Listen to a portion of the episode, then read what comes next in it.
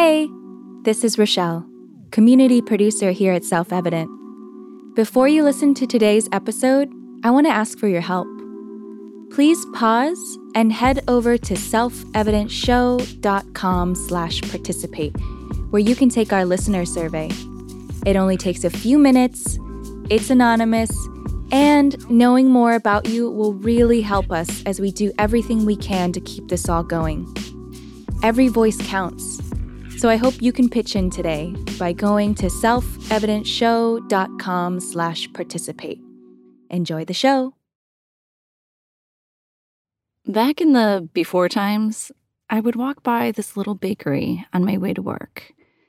And nine times out of 10, I failed to convince myself to not go in and ask the person behind the counter for the exact same thing a plain croissant. I would wait until I was inside my office to take that first bite. You know, the one that crackles the whole thing apart with this confetti of buttery shards. And I would wet my finger and obsessively try to pick up each one of those little golden flecks on top of the paper bag. And then I would say hi to my coworkers and go to a meeting and, you know, start my day. This pandemic keeps reminding me just how important it is to have that communal space and how going through these little rituals with other people feels like an anchor, whether you know them or not. So today, I'm passing the mic to our friend and producer, Erica Mu. Back in the summer of 2014, after moving back to the Southern California town she grew up in, Erica found herself wandering around San Gabriel Square. It's a mall, a big, sprawling landscape of mostly Chinese businesses in one of the most East Asian cities in America. But, you know, still a mall where people meet up and have lunch and shop. But instead of shopping, she spent the day listening to the stories all around her from dim sum diners, shop owners, security guards, kids, all night partiers. And she's sharing those stories because right now they've taken on a new meaning. Just so you know, there's a tiny bit of swearing in this story. Here's Erica. 10 a.m. at Five Star Seafood Restaurant is not for the weak or hungover. It's bright, loud, and crowded. This morning, the Chang brothers, Steve and Eudor, are here for a family ritual. Saturday dim sum with a side of arguing. This morning's argument is about Eudor's broken garage door. How come you didn't tell me? I'm not gonna bother you for that. I gotta have my friend do it for like 200 bucks. Are you kidding? The parts alone cost you like three, 400 bucks. Steve wants to be helpful, but he also wants to be right, You can call me just to get information. which annoys Eudor. Well, you're busy. I don't want to bug you. It's a whole dance the brothers have clearly done before. See, I hate bugging him to, because every time I would call him, it would be, uh, "What do you, what do you want this time?" So I avoid doing that kind of stuff. Because every time you call me is when something goes wrong. That's right. See, that's what I'm saying. I, I, I avoid doing that. As Eudor argues, his wife Pam walks around the restaurant, openly staring at the food on other tables, eavesdropping on other people's arguments. For Pam, dim sum is more than just food, it's entertainment.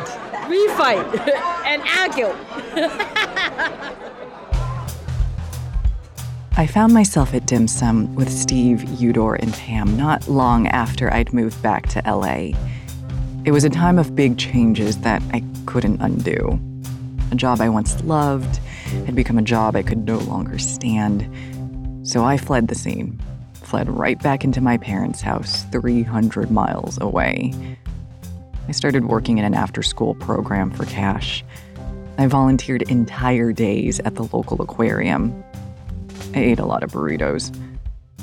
And at the time when I felt so lost, what I really wanted was to connect with something real and grounded. Feel sure about how it would all turn out. I found myself grabbing my tape recorder and driving to the most grounded place I could think of the mall.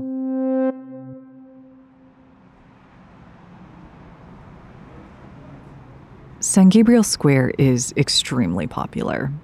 There's jewelry stores, department stores, herbal shops, travel agencies, nail salons, tons of restaurants. It's busy. So people on Yelp have one glaring complaint the parking. I swear to God, there hasn't been a single time I haven't wanted to get out of the car and fight a motherfucker. I take three Xanaxes before attempting to enter this plaza. The parking attendant today was very ruthless and heartless. That parking attendant is probably this guy, Umberto Chong. The person I know distinguish into good person or bad person. He takes his job super seriously. And when it comes to parking attendant rules of etiquette, that means take no sides. My job here in the plaza is not to argue with anybody, only to observe and report. That's my job. Umberto is actually the head security guard here. A nice guy trying to keep the peace across 12 acres of outdoor mall. Mostly, he rides around in a golf cart, chatting with the regulars and bringing donuts to the old ladies exercising in the parking lot. And of course, he monitors the cars. Employees, employees, customers, customers. This is a customer. She's living right here in the neighborhood. Today, Umberto is reporting to John Wong, one of the two mall managers. John's office is upstairs on the second floor, with a clear view of the San Gabriel Mountains and the parking lot. Yeah, yeah. So that's sometimes a pe- people are trying looking for a parking spot. There, they fight each other. Most of John's job is to make sure the mall is running. Lights are humming, air conditioners are blowing, escalators are moving, building management stuff. But then there's the people management part. Like two days ago, the employees of the arts and crafts store on the first floor found a bunch of business cards on their counters. Business cards from the jewelry store on the third floor. They thought it was a power move. So they called the jewelry store. hey, you, you send some people send a business card here. Said no, no, we didn't do anything. That's why then we found this guy. This guy had already struck last week in another business card related act of mischief. So John knew who the culprit was. But this time, John followed the guy, trailing him like a PI. I follow him and he walk into a dentist and uh, come out. I say, what are you doing? Uh, from his jacket, he, he pulled out a bunch of the business card, put on the bench. I said, where are you from? He said, I'm from China. John tells me other stories about the characters who pass through the mall. Early in the morning, I meet one myself. He's showing me the dinosaur bones he sells from his van. But you can see it's not bone anymore, it's a stone. It's like petrified wood. That's 20 million years old. The dinosaur guy is actually at the mall to stock up on tea, which Travis Chen happens to be selling at a small stand nearby. Yeah, good for liver, good for stomach, uh, low high blood pressure. 上广告很多啊，最近。对。 Today, you get a free gift with purchase, Travis says. He's also handing out free samples. It's a lot of hard work. He don't trust me sometimes. Why not? It's a new product. It's on sale in America. It's for two years, not too long. How many um, have you sold today? One tea bag. One tea bag. Yeah.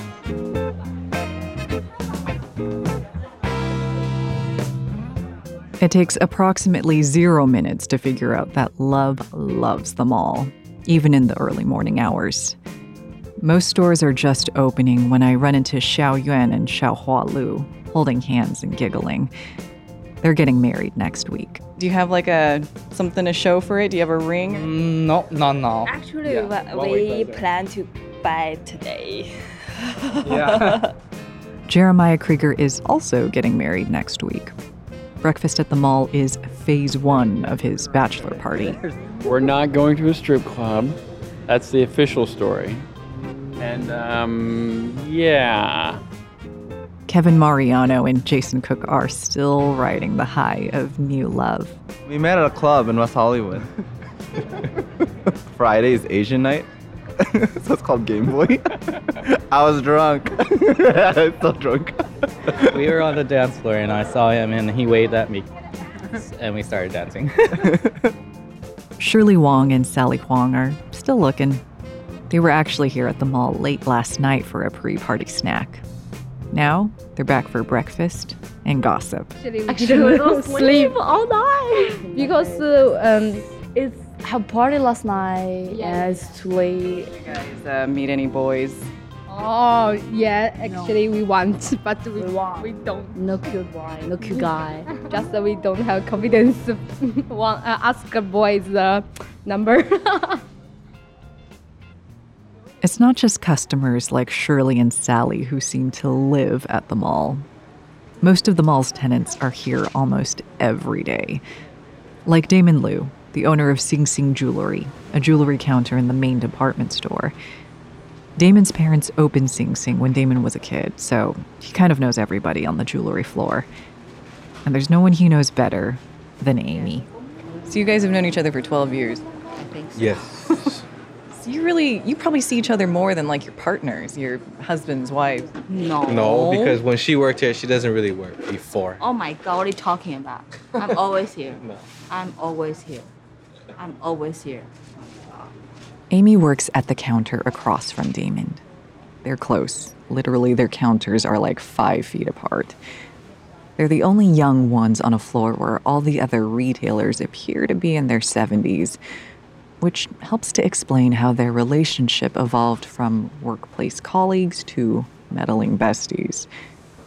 A few years ago, Amy was standing right here, complaining about being single. So, Damon stepped in. I had two. me two choices. I had two friends that were single. Yeah. So I just asked her, she want a doctor or a restaurant owner? And I only have three questions for him, and that's it. What were the questions? The first question is Taller. no, no, no, no. First question is who's older? Oh yeah. Okay. And and he said, okay, the restaurant guy is older. The second question is who can speak Chinese? The third question is who's taller? The restaurant guy. Okay, I said, okay, I'll date the restaurant restaurant guy first. You didn't even see him? No. Damon called the restaurant guy right away, and he came straight to the mall. That's I don't know. After that, I didn't know anything. after that, I didn't know anything. And then after that, getting married. I was like, oh, okay. What about getting married? That's the.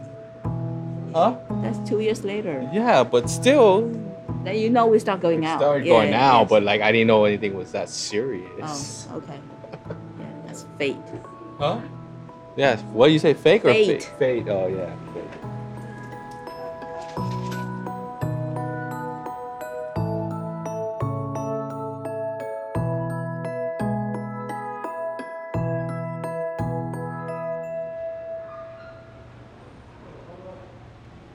It's around two o'clock in the afternoon when I find a young man and woman sitting on a bench, but they don't look happy.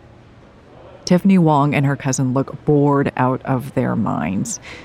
They're waiting for their moms, who are upstairs, still having dim sum. This is my third day of dim sum, so I'm pretty tired of dim sum at this point. Why did you have three days of dim sum? My mother, she goes, Oh, you're going to Chinatown anyways, so enjoy dim sum. I'm like, Oh, again? And then today, I wasn't even expecting to come to dim sum. She goes, Okay. I wake up at 8 o'clock. She goes, Oh, good, you're up. We're going now. I'm like, Where are we going? She goes, You'll see. And she goes, We're going to the bank first. And then she brought me to dim sum. You look so upset about that. You can only have so much dim sum before you're sick of it. Before you're sick of it completely. Over by the boba shop, I find another 20 something with a parent problem. Yun Yunpeng Zhang sits with an enormous book open in front of him. He tells me he's studying for the military. Air Force. The like American Air Force? Yeah, it's really hard. If there is a question like 10 words, 8 words that have never seen it before. Yeah, it's crazy. Yunpeng says that he's in the US on what sounds like an EB 5 visa, which is a visa that, at the time we had this conversation, came with a $500,000 investment in an American business. So it's not really clear why he's doing this. I mean, why are why do you want to do that? Why do you want to be in the Air Force? Oh, I have no idea. To be individual, like to get the experience of it, of my life, and get away from my parents. Yunpeng calculates that he just needs to learn 80 new words per day for the next 20 days to make it through the test. Just 1,600 words between him and adulthood.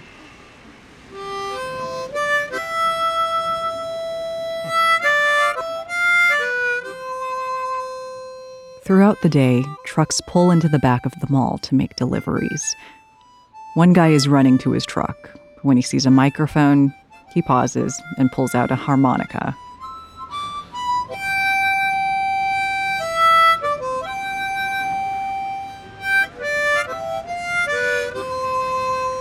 Over at one of the fountains, custodians Patrick and Danny foist a long pole into the turquoise water. What's the weirdest thing you've ever found in a fountain? Mm, I have one time they put a turtle. Turtle. Was it alive? No. It's Oh. a chemical, no, cannot live there. Plaza manager John's running around the place, shooing some kids away from a broken electrical outlet. Excuse me, hello, hello. Don't move it. 关在吗？让我找他一下。 Kids are everywhere at the mall. Parents bring them to shop, and they raise them here too. Upstairs at Dongting Chun, a Hunan restaurant, Neil Zhao is helping his parents trim green beans while they watch TV. They've owned the restaurant for about 10 years. Right now, it's mid afternoon. The place is mostly empty. It has a kind of worn in and worn out feel. So you know, you can call us like kind of like the sophomore, junior-ish in the middle tier, where we have like the capital seafood, being like the most senior one, like and super seniors, if you say, yeah, So you're like, oh man, they're like the cool kids. yeah.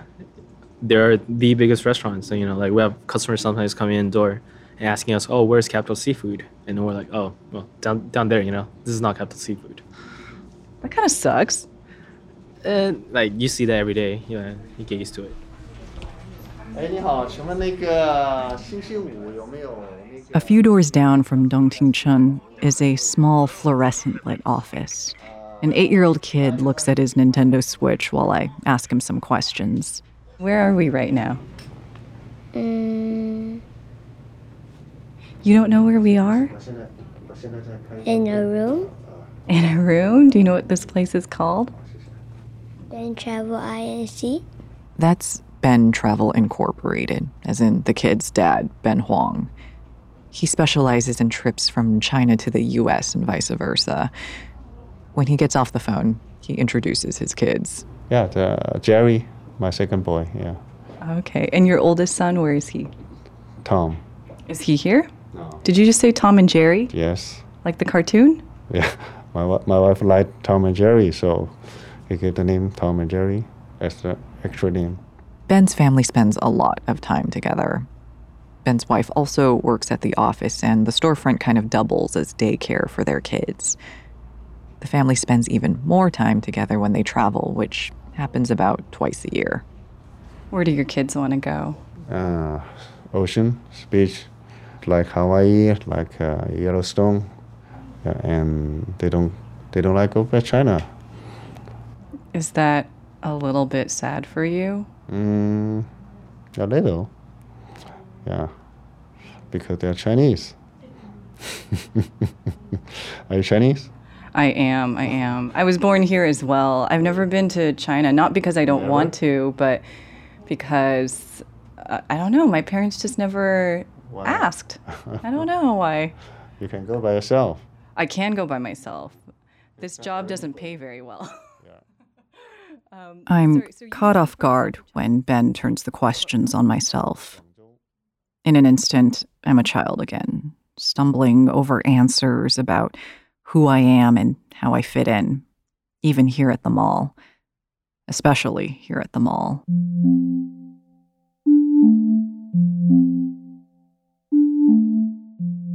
When I was a kid, Five Star Seafood was called Capital Seafood, and San Gabriel Square was called Focus Plaza.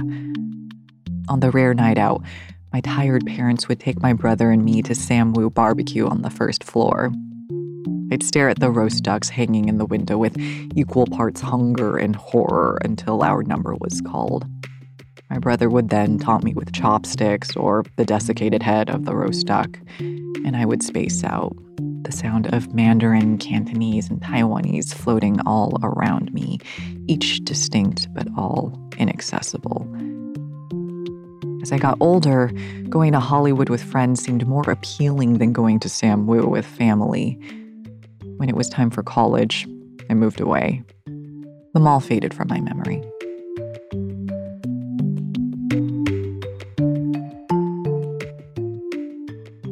I never expected to come back home, but my feelings about what I wanted in life were changing. And it occurs to me that I'm trying to figure out what others are doing here at the mall because I'm not really sure what I'm doing here. Maybe if someone else lets me in, even for a brief moment, I'll be pulled out of my own directionless storyline. But soon it's clear. I'm not the only one who's struggling to make sense of this moment and get to the next one.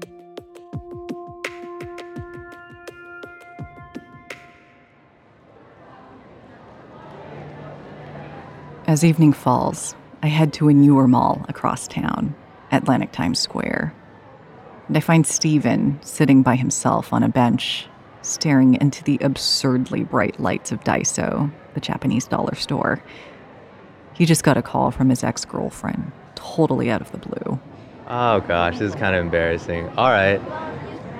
My heart did kind of drop. I mean, it's not the kind of phone call you expect.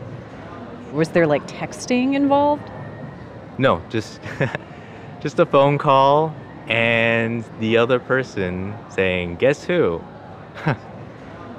um, and of course, it kind of brings up everything that's that you've ever kind of like tried to move past. It kind of just kind of bubbles back to the surface, you know.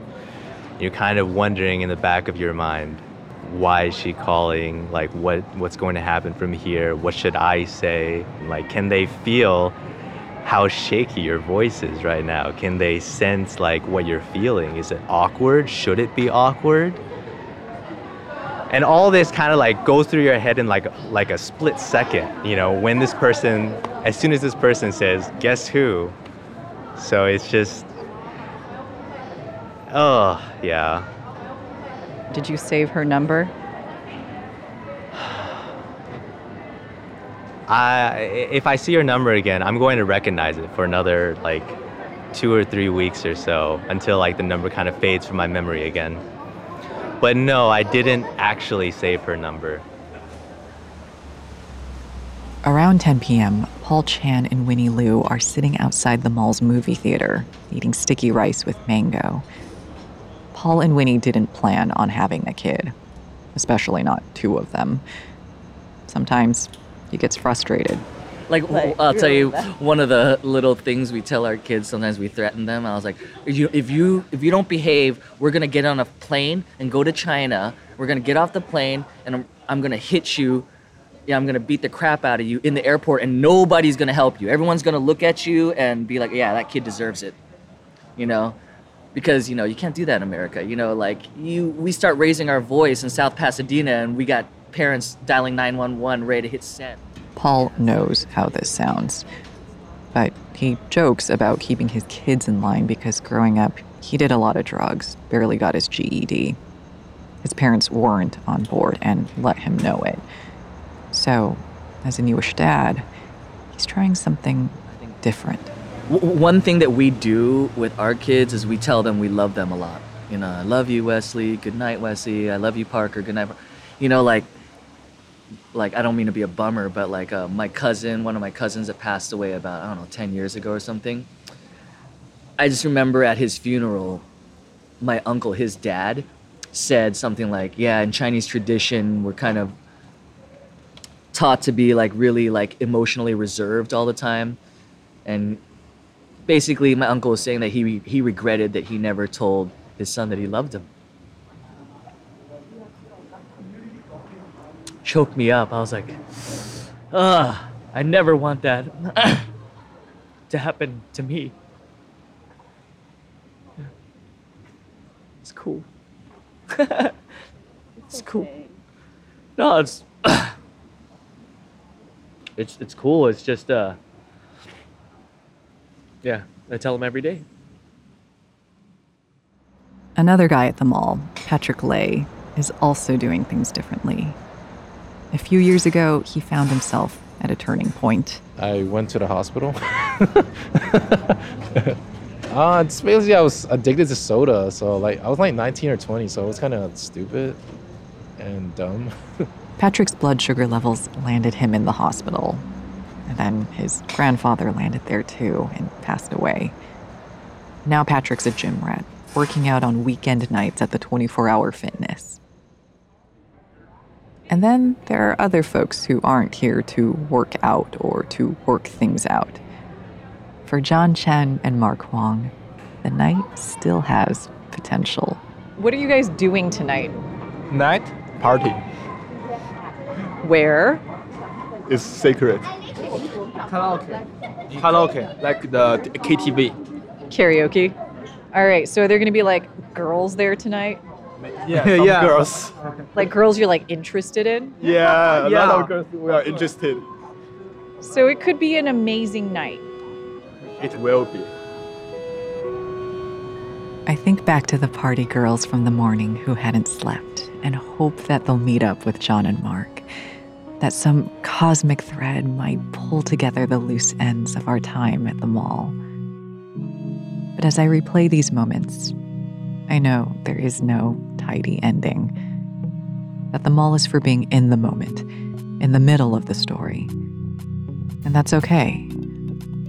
When we're all in the middle, it means none of us are really alone.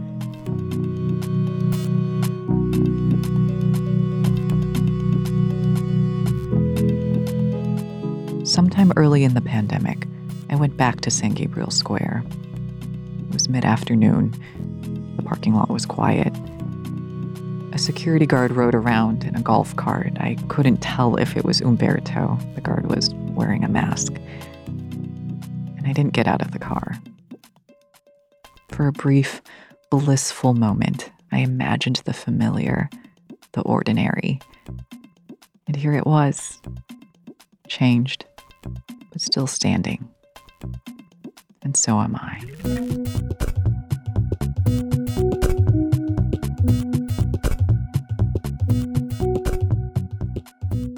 episode was produced and written by Erica Mu, with help from Rebecca Canther and Paulina Hartono.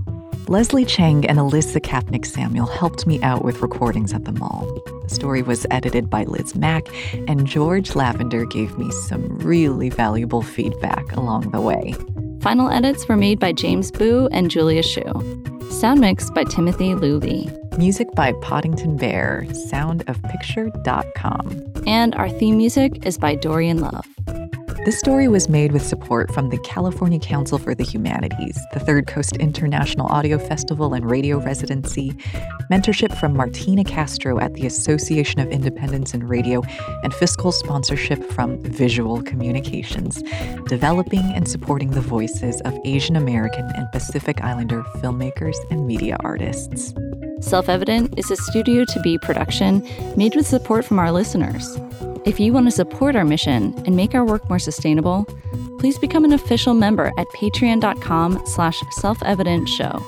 I've really enjoyed meeting members on our monthly video chats, so hopefully I'll see you there too. I'm Cathy Erway. Let's talk soon. Until then, keep on sharing Asian America stories.